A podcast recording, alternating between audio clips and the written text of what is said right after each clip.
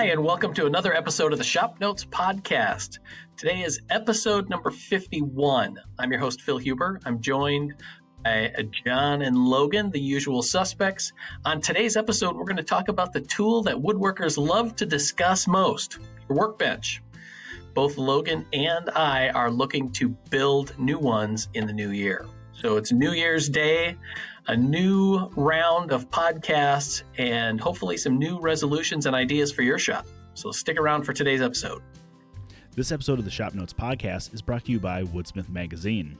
Woodsmith Magazine has been the trusted source for all your woodworking information for over 40 years. From tips and techniques to furniture projects to shop projects, you'll find it all at Woodsmith Magazine. Subscribe today at woodsmith.com.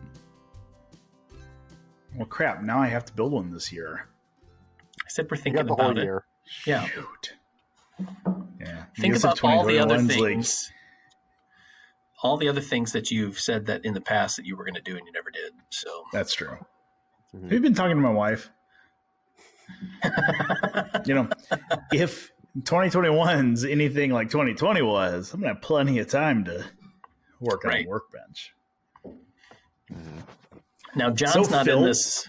John's No. not in this situation because at various company auctions he's purchased 14 different benches. So Yeah.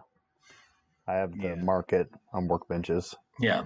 So if you're looking for a workbench, I can cut you a deal. He knows the guy. To be fair, full disclosure, neither your workbench, Logan, nor mine is not is dysfunctional or No. poor. They both No. are adequate, well built Yes. shop tools. But they both have one fatal flaw. They have the same fatal flaw, Right. Right? And that is the open base. Oh, stupidest thing ever. That's right, all you Ro- Roubo people. Stupid.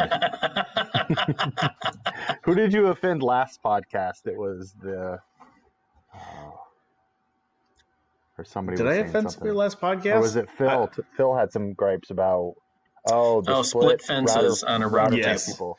I say I no. My my last the people. offense that I made was offending people with my fur. right. Mhm. So there was that. Yeah. I mean, No, it. I, I think, like you said, Phil, my workbench is functional. I use it all the time. right.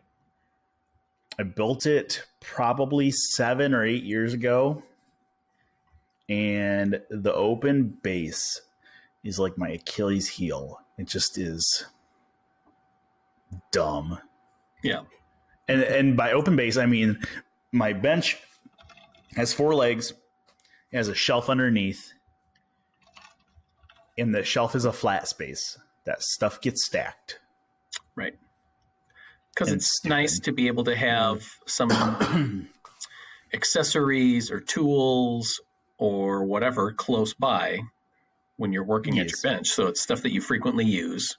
You know, like I have a couple of stops, you know, like bench stops that fit in dog holes under there. Mhm.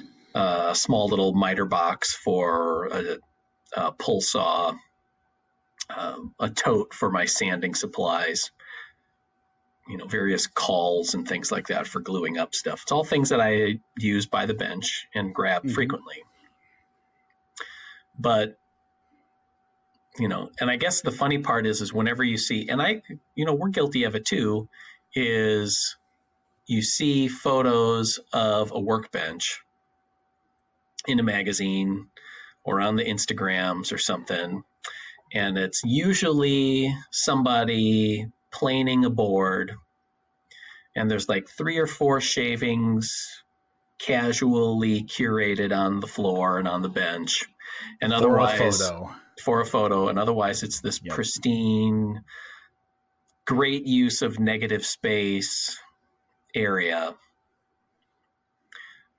when in reality the space below my workbench is looks like a guinea pig cage exploded in there Yes, because you pigs. don't like you don't ever take a plane, or it's very rare that you grab a hand plane and you make three shavings.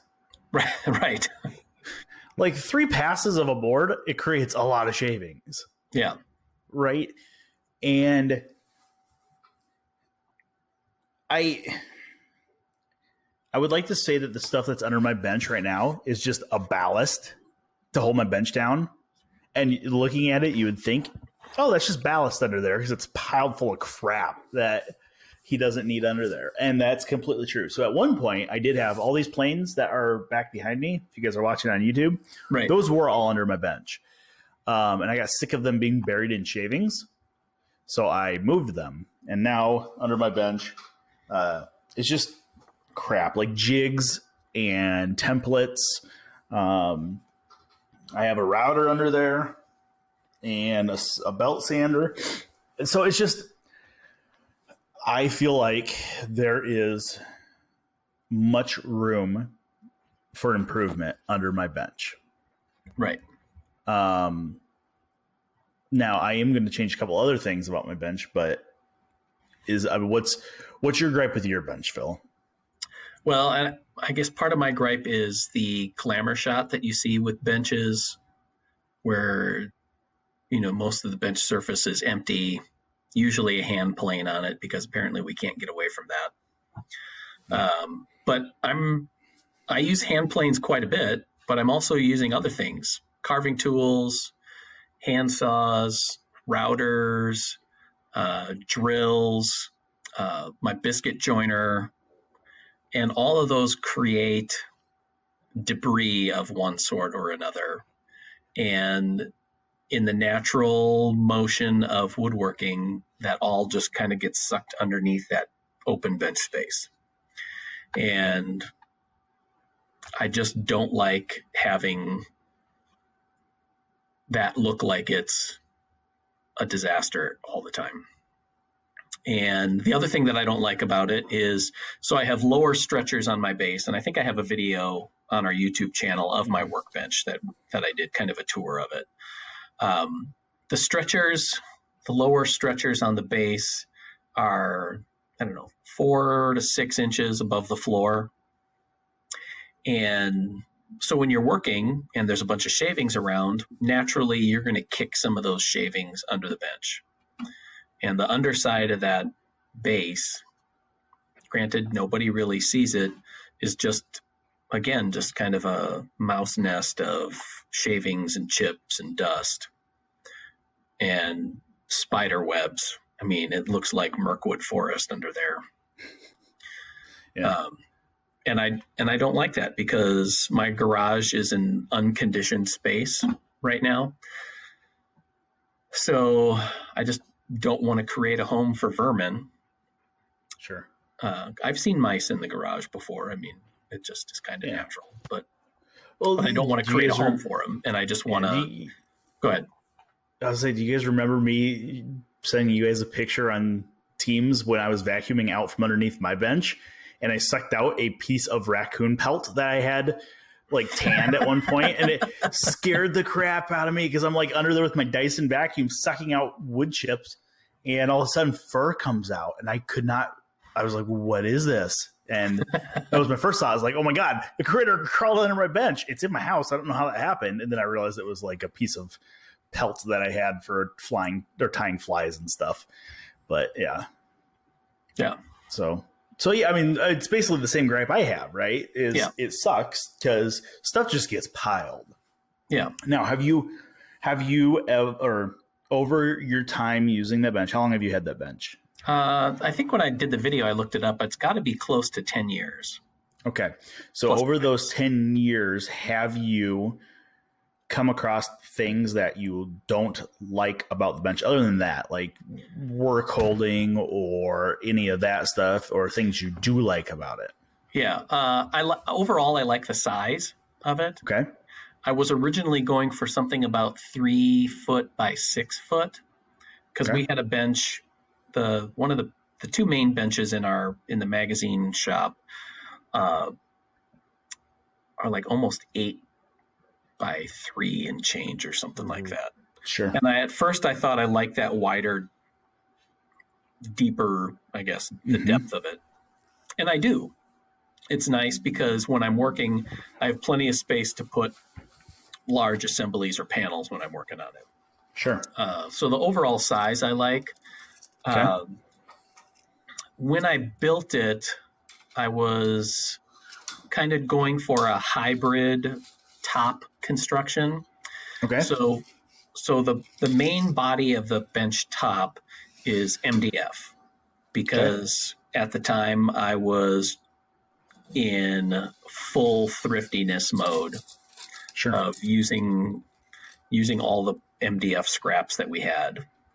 So, and also knowing that on a workbench, most of the heavy work takes place in that first 12 inches or so. Mhm. So if you look at the underneath of my bench top, the first, I don't know, like 10, 12 inches is, I think, four layers of MDF solid. And then that four layers continues as like edging around the ends and then the back edge.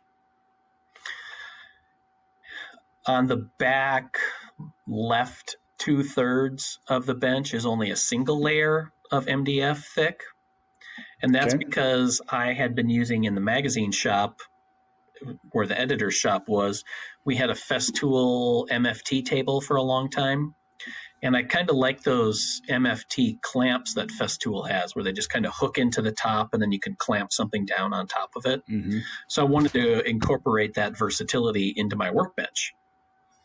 So the front edge is thick for heavy duty planing and pounding and stuff.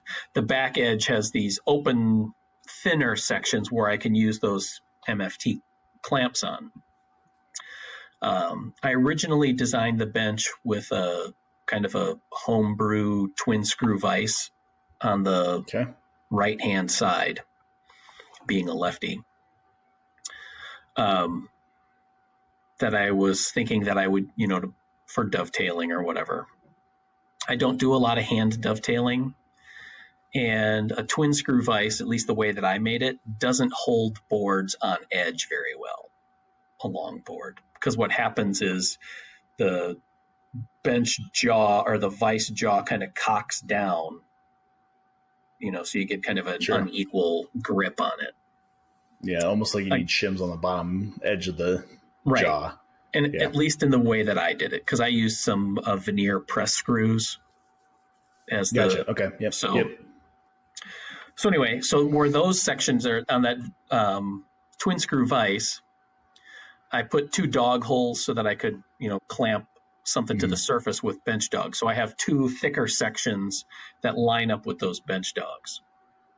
Um, now I have a couple of holdfasts, like I have the one of the Gramercy holdfast Sure. that you pound in, and then I also have one of Veritas's threaded knob hold down, I guess, but works on the same Yep. principle. Hammerless holdfast, maybe that's the right word. Um, so I really like using those. Um, and then the house that we were living in at the time, to make a long story even longer, uh, was built in the 20s. And up in the attic, I found some two by fours from when the house was built. And it's like old growth, southern yellow pine, I believe. Um, really cool grain on it. So that's what I edged the bench with and did half blind dovetails on the end caps Gotcha. and on the Yep. front. And the dovetails aren't perfect, but it was always fun for me to be able to see that on there. Yeah. Um, so I like that look to it.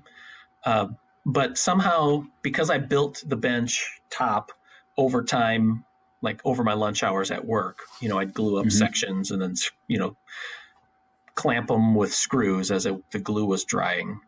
I don't know because it's MDF if over time the top has sagged a little bit because there is a there is some deflection longitudinally. If that's happened because it's MDF, or in the process of gluing up the top, did I essentially do a bent lamination, Ah. Yeah. glued True. in Yep. deflection to it? I don't know. I don't know how I could figure that out. you know, it's so the top is so thick and relatively rigid. It's not like I can put a you know an intermediate post in there to raise it back up. Yeah. And and it's MDF, and I know, and I've planed MDF and plywood before, but I just don't know that it's worth it to try and flatten it with hand tools. Yeah. Well, John, you have an MDF top on yours, right? Yeah, it's basically the same workbench that you guys use in the shop here, the your editor's bench or whatever. Yeah.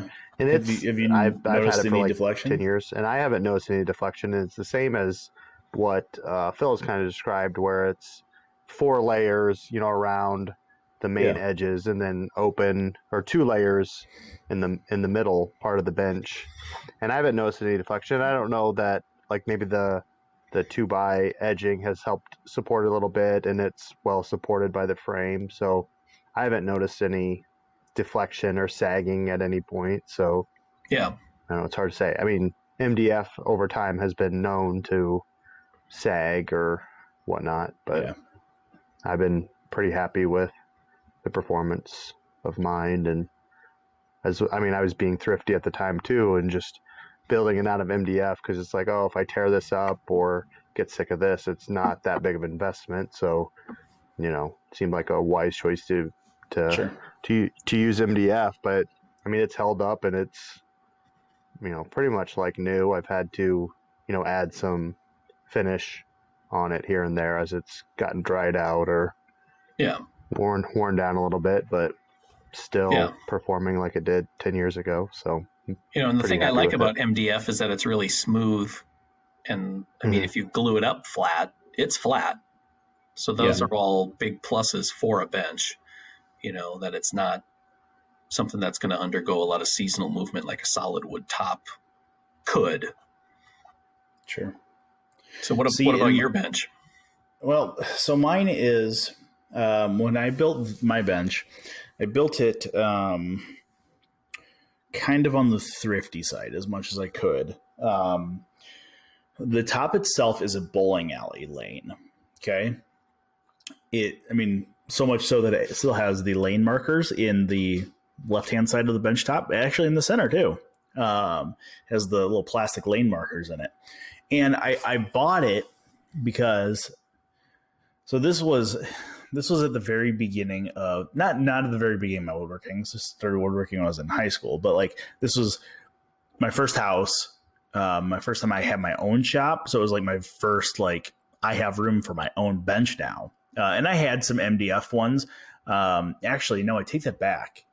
My first bench that I built um, was just a two by four frame, uh, and then we had pulled we'd replaced the countertops in our house and I had a, like a seven foot section of countertop that I was using and it worked fine. Um, you know, but as I started to get back into woodworking more and more seriously and picking up hand tools, I started reading books and I don't know, Chris Schwarz was on his, you know, kick of uh, workbenches built in the 17th century on April 23rd by the Shaker colony in wherever, you know, I mean, just one of those one of those kicks um, on a fo- on a certain bench. So I started reading, and I was like, okay, so I had an idea of what I wanted, and I knew my bench top needed to be thick, it needed to be heavy, uh, and I found a guy here in town that had a bunch of bowling alley lanes. And I'm like, okay, that's hard maple. Uh, that makes a good bench top from what I read. I'm gonna go get it. So I went and got it. It's uh, so first of all, my bench is little over seven foot long. Uh, it's in between seven and eight feet. It is three and a half feet deep. Um, and the top itself, I just measured those. So my aprons around the top are four and a half inches thick. The center section of my bench, where the actual bowling alley is, uh, the bowling alley, if I remember right, was three inches. Nope, it would be two and a half inches. Okay. But what I did not realize about a bowling alley, and this is why whenever somebody asks me about bowling alleys, and it always comes up because bowling alleys always are getting tore out and replaced stuff, and people save the lanes. And a lot of times people ask, oh, is that going to make a good bench top? I mean, yeah, it's hard maple, but every row of a bowling alley lane is held together with twist nails. So each lane or each row is nailed to the two rows next to it because the nails go the nails are like four inches long they go through at least three layers maybe four and they're twist nails they are hard as hard could be um and I, I started pulling out some of the nails and I realized this is dumb. Like this is gonna take me years. Like I can just go mow my neighbor's yards and buy the lumber you know, like, like get enough money to buy the hard maple instead of doing this stupid crap. So, um, what I ended up doing is I ended up just pulling the nails out of probably, oh, I'm going to say eight rows. And then I glued those back together. And that's where my bench dogs are. Okay. My bench dog holes. Cause I didn't want to drill through them. Right. Um, but uh, part of that is the, the, the bowling lanes aren't glued together. Uh, they're just nailed together. That's it. Uh, and there's like a wide tongue and groove on the faces of them. Um, so kind of think of like Lego type construction. Sure. But they sag because they're nailed together. They just sag. Um, I think they must put these directly over some form of substrate that's flat. Sure. Um, so what I ended up doing for this bench top is the bowling alley lane, then two layers of like um, BCX plywood. Uh, it, it's it's whatever cheap plywood they had at Menards, and I glued and screwed two layers of that to the bottom side of the bench. Um, now, yeah, that does limit the the expansion and contraction of the bench, but I've never had any issues with it. It stayed flat. It, stayed, it has stayed as flat as flat could be. And one other thing I did is I did route a, I routed a uh, dado on the bottom side before I put the plywood on, and I have uh, some three and a half foot all thread in there with nuts and bolt or uh, with nuts and washers on the ends to kind of squeeze those layers together before I glued them onto the plywood Oh yeah. and then I edged everything in some. Um, oh, this is spalted box elder um, around the for my edging all around. Now I do have a leg vise. I do have a tail vise, a wagon. I guess you that would be considered a wagon vise, right? Yeah. Um, and then the the base itself is made out of some really really thick. Uh, I did a good job on the base, if I do say so myself, um, knowing what my skills were back then. So mortise and tenon on the base, and they are like seven inch, yeah, seven inch square Whoa. legs. Yeah, oh, they're huge. Like I way over, way overdid it on those. Um, but I don't think my I don't think my bench top. I'm sitting here with my knees under the bench top. I don't think it's actually attached to the base. I can lift it up a little bit, but it's so heavy it never moves. Yeah. Um, and a couple of things I like about the bench is I do like how the hard maple is flat and it hasn't moved at all. Um, I like the height that it's at because that's another big thing that people always ask. Oh, what, what, how high should I make a bench? And if you go into our, our shop, you'll see some high benches. Like Oh, yeah. Chris's bench is very high. It's too high for me to work at. Even the one that the one that in our editor's area is 36 Yeah. inches. So Yeah, which is super high. And I think this one, uh, let's see what this one's at. This one is at 30, 33, 33 and a quarter, something like that. So, you know, it, it's perfect height for me. Um, the things I don't like about it is I don't like the size. I actually would like it to be a little smaller because it's very rare that I use the entire bench. And if I do use the entire bench, I wish the bench was bigger.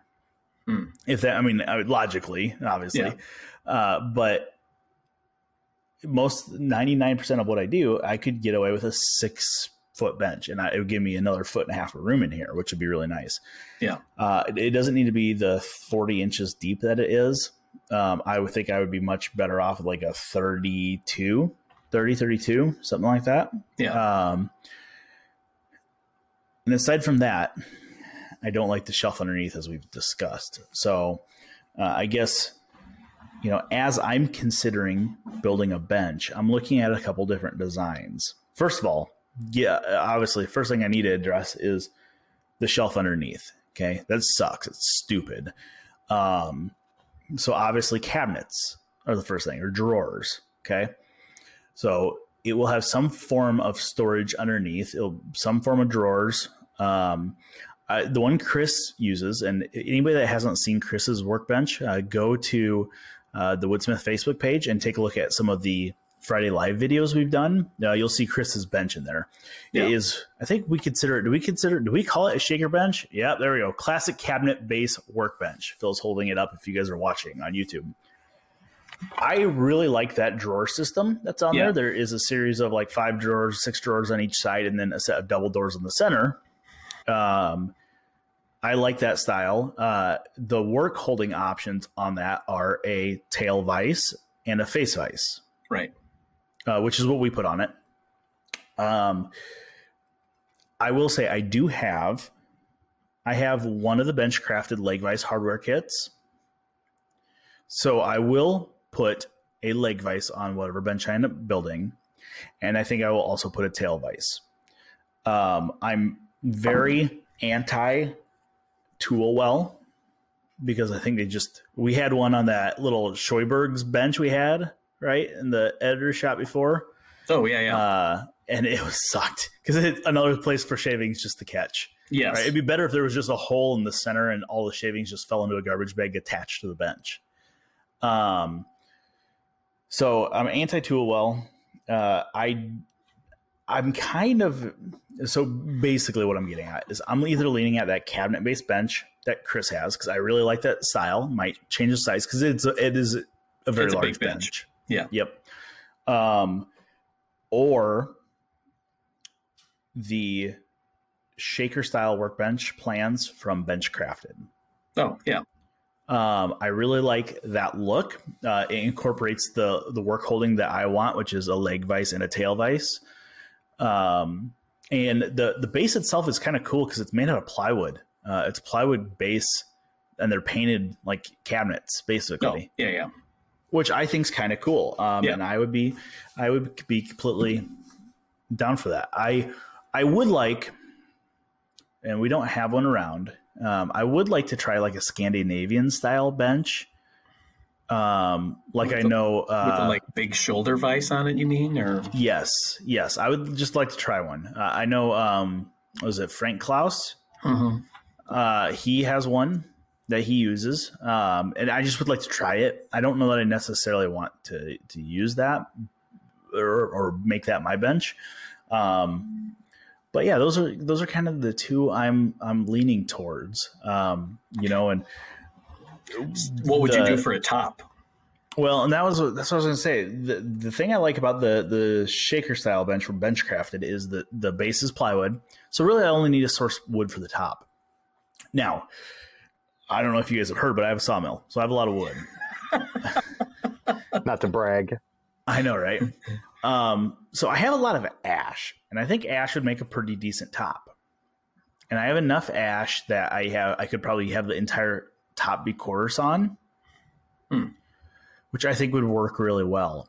Um, I also have some soft maple, um, some curly soft maple, so I don't really want to turn that into the bench top, but I I think beech, honestly Beech is so inexpensive at um, so most of uh, the lumber we buy for the magazine comes from liberty hardwood here in des moines uh, or the woodsmith store.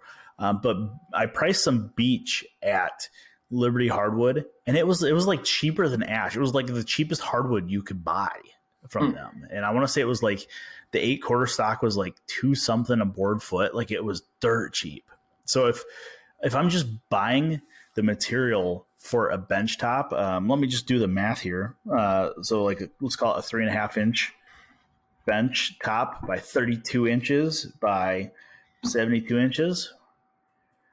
Uh, that's 55 board feet, 56 board feet. So, call it 65, right? Yeah. Um, that's that's not that big of an investment to make a bench top. You know, if if you consider the fact that buying the lumber kit for like a Roubo style is several thousand dollars. Yeah. You know, so I don't know. Uh, it's just something that I've been considering. I mean, do you have any any notion of what your plans are with yours? Uh, I'm pretty torn because part of me, and I, we were talking about this before we started the show, is you know, part I built that my bench right now, kind of hoping it would be my forever bench, so to speak. Um, but I don't know that that's a realistic thing for to tell a woodworker. You know, like you want to build your bench Sure. well, but don't get attached to it because your needs, shop space, blah blah blah might change over time. Yeah. So, and I'm still a pretty thrifty person. So part of me wants to see if there's a way that I take the top that I already have and Sure. rescue it, so to speak. Um, but then it's like now I got to figure out its flatness issue. Sure. How would I flatten it? Um, would I just glue on more MDF to the thin parts at the back? Uh, if I do the cabinet base bench, which I would like to do the cabinet base, that would put my bench where my bench dog holes currently are too far back. So now I have to fill all those bench dog holes and then re-drill them. But then I know when I glued up the bench, I used screws in there sometime. I don't really want to drill into a bunch of wood screws. Um, yeah. So I, I, I, I talk I- myself into fixing it and using what I have because I really like that reclaimed lumber around the side. Or do I just, you know, cut that off with a circular saw and reuse it somewhere else on the on a new bench or you know, otherwise I take it over to your place, Logan, and we just bonfire the Valkyries and that's right. light that baby. Yeah. Um, so I do have a wood. Uh, it's called a nail biter drill bit. In case you do need it, because I same thing when when I was drilling bench dog or not dog holes, but I was actually drilling holdfast holes in my bench. I only I only took the the screws out of the or the nails out of the first what seven or eight inches, like I said. oh yeah. So I I'm like I know I'm gonna run into screws, so I spent twenty dollars on a like a nail. It's called like an it's an Irwin nail biter or something like that, and it does it eats through metal. So if you do Oh. drill, drill into them, let me know because I Yeah. I got it. And when I drilled the bench dog holes originally, I think I used a combination of like a three quarter inch Forstner and a spade bit and you know a uh, I, I think I had recently acquired a brace, so I was trying to you know do it that way, and a couple of hand drills that we had in the shop that just didn't have the muscle to get through it. Yeah, So my bench dog holes, if you were to put long bench dogs in them, they're all yeah, angled all over So- the place and wallowed out and yeah. So now that that becomes a question that I wanted to ask. Um, do you guys? I know John, you don't do a ton of hand work That doesn't mean you don't use bench dogs occasionally. Do you prefer square or round bench dogs? Mm, I don't know that I necessarily prefer them, but like round bench dogs are easier to add to a top.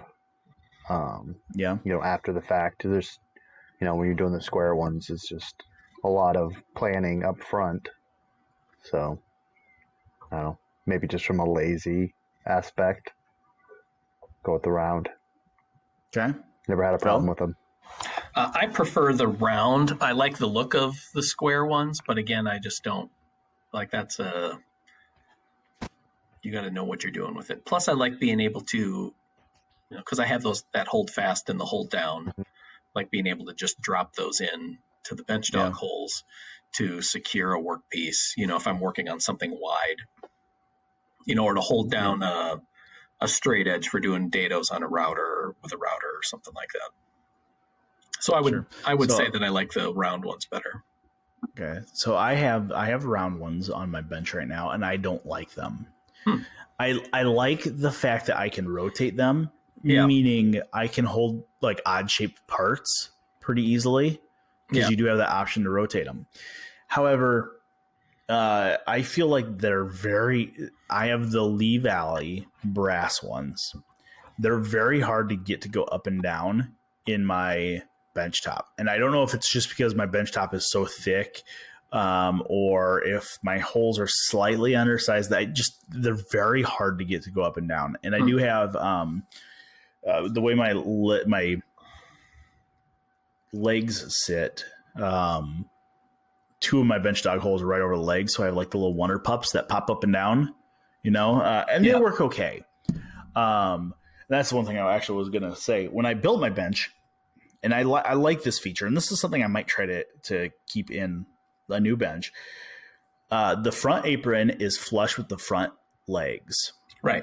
because my leg vise is, is flush with my obviously my leg vise going through the leg of the bench is flush with the front of the apron. On the back i did a overhang um, and i did a six and a half inch overhang. And i did that just so when i had this in my garage uh, at my old house i could push it all the way up against the wall and it would straddle the foundation and the trim in the Oh, garage. mhm. You know what I mean? So you can still push it up against the wall without the legs being flush front and back. Because I think most like Roubo style ones, the legs are flush all the way around. All the way around. So yeah. you wouldn't be able to actually push it up against the wall if you have that, you know, four or five inches of foundation that sticks out past your wall. So that's a feature that I would also want to keep in. Um, so I guess with that in mind, Phil, are you planning on if you do make a new top? Do you have a preference for a hardwood over a softwood? Because I know this is this is something that a lot of people argue. It's like, no, your bench top needs to be really hard, and then there's people that argue the opposite. That say, hey, your bench top should actually be softer than the material you usually work with. That way, if you you drop apart, your bench dings and not your Not work your part. Yeah. Uh, I don't really have a preference on it. I don't know that I would do, you know, like basswood or something like that. But Sure. uh, I would be game for, you know, like we have a couple of tops of benches that we've done where it's been Douglas fir. Now we've used uh, vertical grain fir that costs fifty quadzillion dollars, and I don't know Yep. that I would do that, but I would be all right with doing a fir top of construction lumber. Or white for that a coworker at the sawmill or Right. Yeah, and I would actually Yes, consider there's that. other than, you know, the weight of it. You know, like this Yeah. bench top that we've been discussing or the bench that we've been discussing from Shop Mhm. Notes. Um, for the YouTube folk, um, the front part of the bench is really thick where the dogs are, but then the back, I don't know, almost three quarter is only one inch thick boards on edge, and then there's a pretty beefy rear apron assembly Yeah. on it. So I kind of like that in the. I've been drawn to that style. I think Mike Dunbar in an old fine woodworking did a bench where it was similar to that, where it was a real thick front section of the bench. And I think some of the shaker benches are like that, where it's thinner at the Mhm. back. I don't know that I would go one inch because I think Chris says that it feels a little springy back there sometimes. I've I've heard him say that. Although Yeah. to be fair, Chris throws most of his tools, so I could see where that trampoline effect would come in. Right. Yeah. So, but I could So- see doing inch and a half material back there, eight quarter, you know, if it got up to like inch and Yep. three quarter or something. Because then I think that would allow my holdfasts to engage. Because I, Yeah, because you do you do need a couple inches for the holdfast to grab, or Yeah. else it just won't it won't friction fit in there yeah, and I or cam, I guess. right, and it and it doesn't do that on mine where the that thinner section is. So I would be Sure. open to that.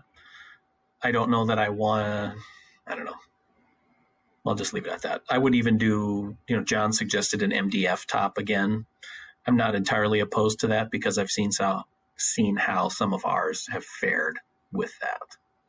And it's funny because people always ask that. They're always like, "Oh my god, that has a MDF top on it. Like, how is it not swollen?" And Yeah, it's like, no, it really doesn't. I mean, unless you spill water on it and don't wipe it up, you slob. You know? Yeah, yeah. Just keep uh, water directly off of it, and make sure Yeah, to yeah. put some sort of wood edging because it's got brittle edges Brittle, or yeah. corners or but yeah, like But your bench, John, like mine is in a.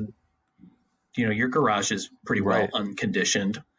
Mhm. and you've had your bench for a while and i've had mine and i don't really have finish on mine I just Um, have used um, General Finishes Seal-A-Cell oh, on yeah. it, put a couple coats, and if it you know dries out or I need to clean it up a little bit, sand it, and you know add a couple more coats and you know just keep that on it so glue and stuff doesn't stick to it. But that's the only real finish that I put on it. Yeah. So. So yeah, we have a couple tops in the shop that are MDF that, you know, I think were built probably 20 plus years ago and Yeah. they might have a urethane top or or finish on it Yeah. and it's you know held up fine so Yeah. It's not like they're all dinged up or pockmarked or something like that. That's mm-hmm. So here's the question for you guys. Now with the MDF top, you can't really do this, but I have seen in the past where a lot of people will hit their bench top of a hardwood top or a solid wood top, I guess, with a toothing plane. You guys Yeah. have any opinions on that? the idea is to make it, you know, that the, a toothing blade is serrated finely. Yep. And so if you go across with that, then the idea is that it's a little grippier for a workpiece. I don't, Mm-hmm. I've never really found that to be a problem that I feel like Okay. I need to have it toothed or I like having it relatively smooth because to me it's a little easier to get glue drips off of or Sure. or whatever. So I was I was just trying to look and see because I I seen it on a video. excuse me. That somebody had been um, doing it. They they had a website that they're doing a bunch of woodworker shops, and and one guy, I don't remember who it was. He had a he had a big bench, like it was like a seven foot by seven foot bench, where he had a different vice on each corner. Oh yeah, so yeah, as yeah. he's working, he can walk around and basically, you know, each vice has a different purpose. But he would every couple months he would retooth his top. So that's how he took glue drips off. That's how he and he said he's like, look, I can nearly plane without putting a stop on it because it adds enough grip to my bench that it holds my work pieces. Um, so it's always kind of interest me. Uh, I've had my my toothing plane that I have is very very fine, so it doesn't do much on this hard maple. Um, but it's always interested me to to maybe try it and see uh, see what would happen. I guess you know, see if I would notice a difference. Now this is assuming that you keep your bench top flat, obviously. Right. Yeah. So Hmm. now on that note, uh, are you guys? fi- Uh, I guess with MDF, you guys have to finish. But for a hardwood top, are you guys finishers or non-finishers? Because there's a lot of people that question: Should I put a finish on my workbench? What should I put on my workbench? What's the most durable? What should I do with it? i'm not Uh, really for putting a like film finish on a workbench just because it chips up and it's harder to Sure. to reapply finish and it's just really not necessary for the most part so maybe like an oil finish or Yeah. something just to keep the glue f- from sticking to it and just Like a linseed Adding a oil little or a Danish yeah. oil or something. yeah, Well, like you have on yours, the um, Seal-A-Cell will build into a f- film finish, hmm but Mhm. just like one or two coats mostly just soak in and right seal it. especially mdf Yeah. And see, my bench is MDF, and I was going to, and I had actually even mixed up a batch of uh, linseed oil, wax, and turpentine. Yeah. I was going to use that uh, and just never got around to it. And for the most part, hasn't been that big of a deal. But I will say that sometimes I'll get a glue drip on there when I go to scrape it off. It will pull out a little divot of the MDF, and Sure. that's not cool. Yeah. See, I've always meant to do a linseed oil finish, uh, but I'm now more of the motor oil, paint, linseed oil, and graphite and Sharpie finish is kind of what I'm at now. Yeah. I used to be very, oh man, the first time that I drilled into my workbench top, I was like, oh my God, now I write on my workbench. I mean, I just do everything on it. It's like chainsaw, tearing chainsaws apart on the workbench. My, my youngest son is three, and his favorite thing to do is to come in here, climbs up on my sawhorse next to me, or my saw bench next to me, and says, Daddy, why you write on table? Because he sees all my scribbles all over the table, and he knows you're not supposed to write on a table. And it's trying to explain to him, buddy, this is my workbench. If I have to jot a note down, this is where I do it. Yeah. But so I guess I, yeah, and I've always, liked the idea of putting some form of finish, whether it is just a paste wax or a oil finish. It could be linseed oil, it could be wax, it could be Danish oil, tung oil, something to protect it. However, I I am guilty of just writing on my bench, and I know Chris is too. I've seen Chris do it. Yeah. Uh, I mean, he always has a pad of paper on his bench, but if he needs something, I've watched him scribble on his bench before. So Sure. it's like, you know what? Yeah. Not a big deal. When I when I surface it, the next time in 18 years when I surface my bench, They'll go away. I'll take it off. Yeah. Yeah. So, but I don't know. You know, one thing that I did think about, um, and this this actually stemmed from our, our friend Matt Cremona up in Minneapolis. He's now starting to work on workbench kits, where he is custom sawing Roubo workbench kits. Right. Um, so he's basically getting large logs, quarter sawing two bench tops out of a log, uh, and then his, so his kit basically is the legs, the leg stock, the uh, apron or stretcher stock, and then the bench tops. Um, and he's sending them out for a vacuum kiln drying, and they're they're going to be pricey. Uh, I mean, you there's a lot that goes into sawing a log that large, and you have to find logs that large to to get them, and then you have to pay to have them kiln dried. Yeah. Um, and I thought about going that route, not necessarily buying one um, from Matt. Sorry, Matt, but uh, sawing my own. But just I'm I'm a little afraid of movement. yeah. Now, if it's kiln dried, it'll be fine. Um, I don't have access to a vacuum kiln, so you know it's and and actually the guy that I bought my um, my spalted uh, my spalted apron stock from, um, my spalted box elder apron from, he had he was doing the same thing. Uh, he was out like in Adair, Adel, uh, somewhere uh, west of Des Moines and he had some really big elm slabs that were like four inches thick that he was in the process of working on a bench top for um, which i thought was was interesting at the time and now i'm seeing people kind of starting starting to do that and it's interesting just i'm afraid of the movement um, Yeah. i've never had a flat in my bench you know i don't i i understand that most people want a bench as flat as they can get it because it's a reference surface. However, I know my first couple workbenches I had weren't flat. Yeah. I know there's workbenches we have that are not flat, you Right. know? So is it that big a deal? Mm, yes and no. Yeah. But I'm not using my I'm not I'm not using my workbench to flatten and prep stock by hand. I'm getting my flat stock from other tools. So Yeah. That's that's what a table saw top's for. That's right. That's glue right. up glue up assemblies and Yes. nice and flat. Yes. Oh, yeah. So I don't know. I mean, the one thing I have thought about is I would like to specifically, and Phil, I think you have this in your shop. You have a light right above your workbench, don't you? Yes, I do. Um, mine are not right above my workbench. Mine are uh, basically flush with the back edge and flush with the front edge of the bench. I mean, it's well lit enough, um, but I would like to maybe move a light to get some light right above my bench. It'd probably be easier to just move the bench, but Yeah. um, you know, it would be nice to have that light right above the bench. Yeah. So I don't know.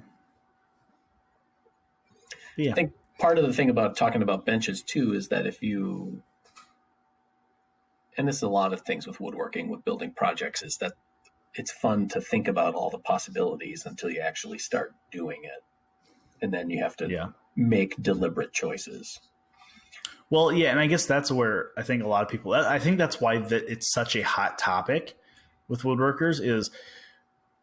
What bench should I build? I mean, you don't really know until you build one and use it and decide if you like it or not. Yeah. And that's the problem. It's like unless you have the opportunity to go work on somebody's, uh, you know, Scandinavian style bench or Nicholson bench or Roubo or you know what are Whatever. I mean, yeah, those benches are just styles. I mean, but work on if you have the opportunity to work on them and figure out what you like and don't like, great. But be aware that you're probably going to build a bench if you're going to build a bench, and you'll find stuff that you don't like about it. Yeah. not that big a deal. Yeah. So I don't know. So I know Phil's bench. Supposedly, when he's done with it, we're going to have a bonfire at my house with it. Do you think it's worth selling a bench? Like, I think, I mean, my bench is well built. It's heavy. Yeah. I I think I could probably sell it. Yeah, I think uh, your bench probably. Mine looks a little tough for the wear. I don't Sure. know what. It, I guess I'd debate as to whether what I would get for it other than garage sale prices. Well, yeah, Is and see that's the thing with sell mine. it if I'm going to get yeah, 28 bucks out of it? You know. yeah. Well, and that's I mean the thing with mine. Like, I might be able to get you know a couple hundred bucks out of it.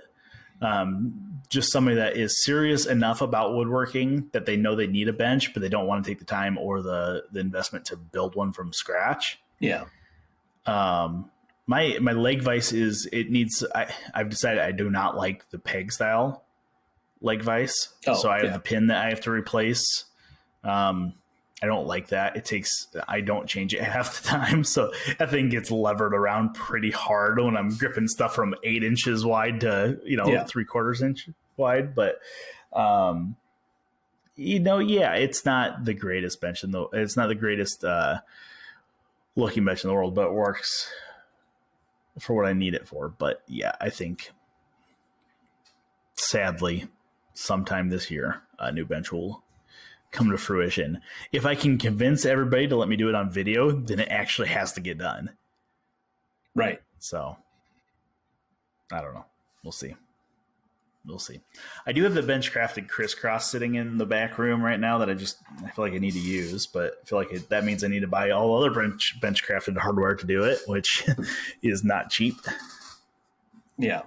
Well, and see, Chris did a prototype on a wood threading kit Yeah. years ago, and I have in my office here Mm-hmm. uh, wood thread, you know, pretty big wood screw with a hub and a nut for it. So Yeah.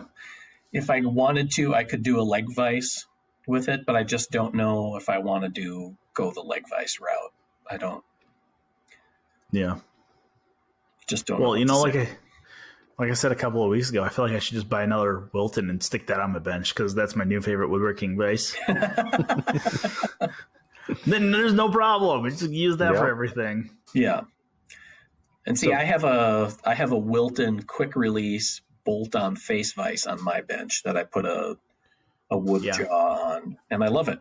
It I love the you? quick release action of it. It grips everything that I need it to. I don't have a tail vise. I used to have that Wilton on the end of my bench when I originally built it and had Mhm. the twin screw, and then I used that as the because I remember reading Tail that vise. somewhere about using a bolt on face vise as a tail vise. Yep. The only problem is, is when you tighten that up, those style of vices will want to cock up a little bit.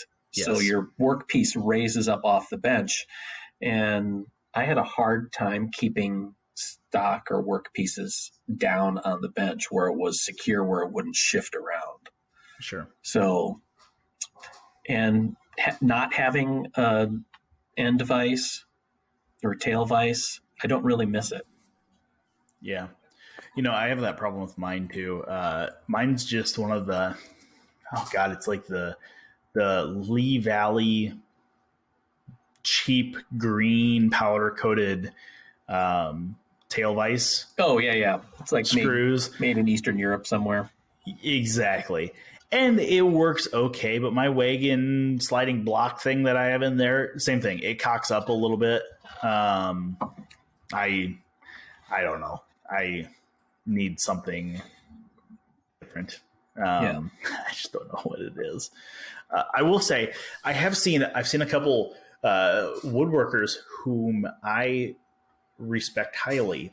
Uh, they have the Emmert like pattern maker vices. Oh yeah, yeah. The Emmert, yeah. Yeah, Emmert. Yeah, I. There was one that popped up for sale around here a couple of years ago, um, and I, I actually asked our old editor Vince about it. I was like, "Hey, do you know anything about these?" He's like, "Ah, not not a ton." He's like, "I know they're expensive, uh, and I think they had like three or four hundred bucks on it."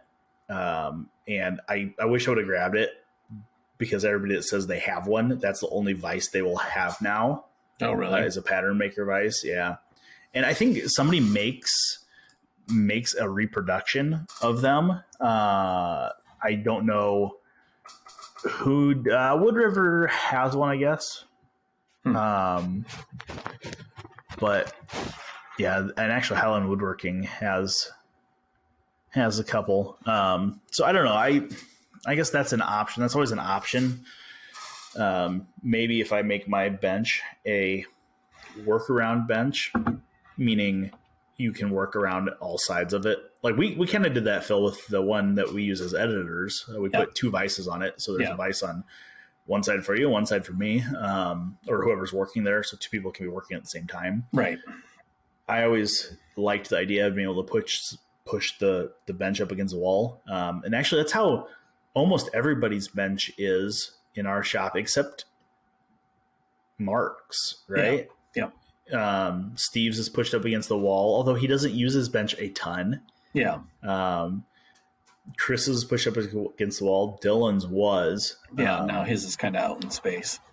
yeah, but I do like being able to work around it. So maybe that's a, a possibility of adding a like a pattern maker vice on the back side of it.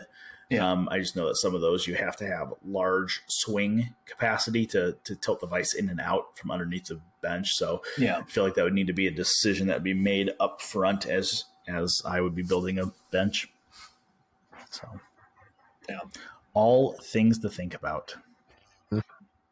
Or we just go the the new Chris Schwarz route and get a Roman bench, which is basically just a slab of wood with four staked legs, See, there you go. and you sit on it. No thanks. Not my bench. Yeah. John, you got anything else you want to add? Nope, I think you guys covered it. I'm just excited to see what you come up with. See, and if we do it on video, then I can build it here, still have my mm-hmm. bench at home, and not be benchless in the intermediate. Or if I was trying to build it at home, then it's like I have a bench, building a bench, and now there's no room in my workshop. Yeah. Yeah, you don't want to be benchless. No. Or is benchless the new cool? I will say my new bench will be a little bit taller than what the current one is, and I want to have it tall enough because uh, I have a s- pair of stackable sawhorses. That was a shop notes plan, and right, my idea was is that I would could tuck those underneath the overhang of my bench when I'm not using them. However, the sawhorses stacked are like an inch too tall, so they don't stack underneath, or they don't Yeah. slide underneath, and I would want to do that. Yeah. I I do like I have an overhang on both ends of my bench, and that's where my saw benches live. Right. which is nice to be able to Yeah. throw them under there, slide them out when I need them. Um, so that is, yeah, that is another feature I would like to keep keep a hold of. So, Yeah. but All right. So that's what we're doing in the new year. Somewhere in there, two new benches, similar Yep. and yet vastly different. yep, Okay. Happy New Year, everybody. Thanks for listening to the Shop Notes podcast. Uh, like we've talked about, we broadcast the video version of the podcast on our YouTube channel, so you can check us out there.